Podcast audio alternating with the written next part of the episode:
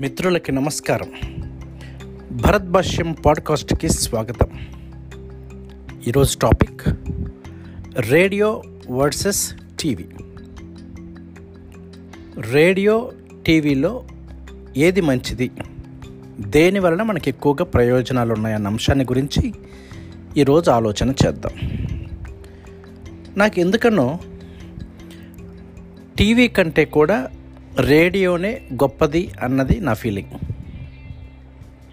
దానికి నేను ఆలోచిస్తున్నది ఏమిటంటే మనము వింటున్నంతసేపు మనము వినే మాటల గురించి మన బ్రెయిన్లో యాక్టివిటీ జరుగుతూ ఉంటుంది.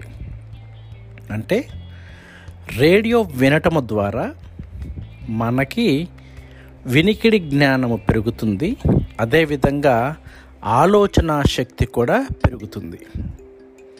ముఖ్యంగా మనకి ఇన్నోవేటివ్ క్రియేటివ్ ఐడియాస్ ఈ లిసనింగ్ కెపాసిటీ ద్వారా మాత్రమే వస్తాయి అన్నది మనం గ్రహించాలి. ఇక మరి మనందరము టీవీకి చూసి అలవాటు పడిపోయాం.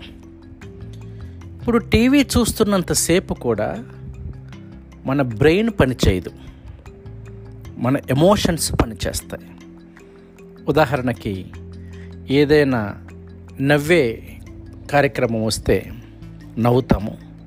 ఏడ్చే కార్యక్రమం వస్తే ఏడుస్తాము.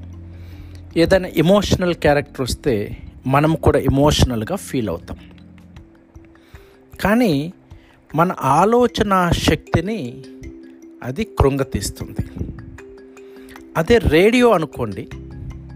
మన పనిని మనం చేసుకుంటూ ఒక పాటను వింటూనో ఒక వార్తను వింటూనో ఒక చర్చా కార్యక్రమాన్ని వింటూనో ఒక ఇష్టాగోష్ఠీను వింటూనో మన పనిని మనం చేసుకోవచ్చు. అందుకని ముఖ్యంగా మనం డ్రైవింగ్ చేసేటప్పుడు రేడియో వింటూ డ్రైవింగ్ చేస్తే ఆ ప్రయాణము చాలా ఉల్లాసంగాను ఉత్సాహంగాను ఉంటుంది. అదేవిధంగా రేడియో వినటం ద్వారా నేను గమనించింది ఏంటంటే మనలో ఇమాజినేషన్ పవర్ అనేది పెరుగుతుంది. ఇప్పుడు టీవీలో బొమ్మను చూస్తూ ఉండటం వలన ఆల్రెడీ మనం ఊహించుకోవటానికి అక్కడ ఏమీ ఉండదు. అదే రేడియో అనుకోండి మన కంటెదురుగా ఏ చిత్రం కానీ ఏ బొమ్మ కానీ ఉండదు.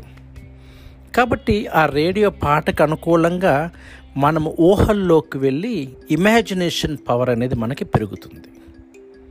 కాబట్టి ప్రేమైన మిత్రులారా నాకెందుకనో టీవీ కంటే రేడియోనే చాలా ఇష్టం.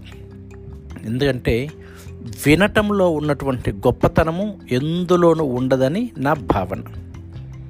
మీరు కూడా రేడియోని ఆలకిస్తారని ఆశిస్తున్నాను.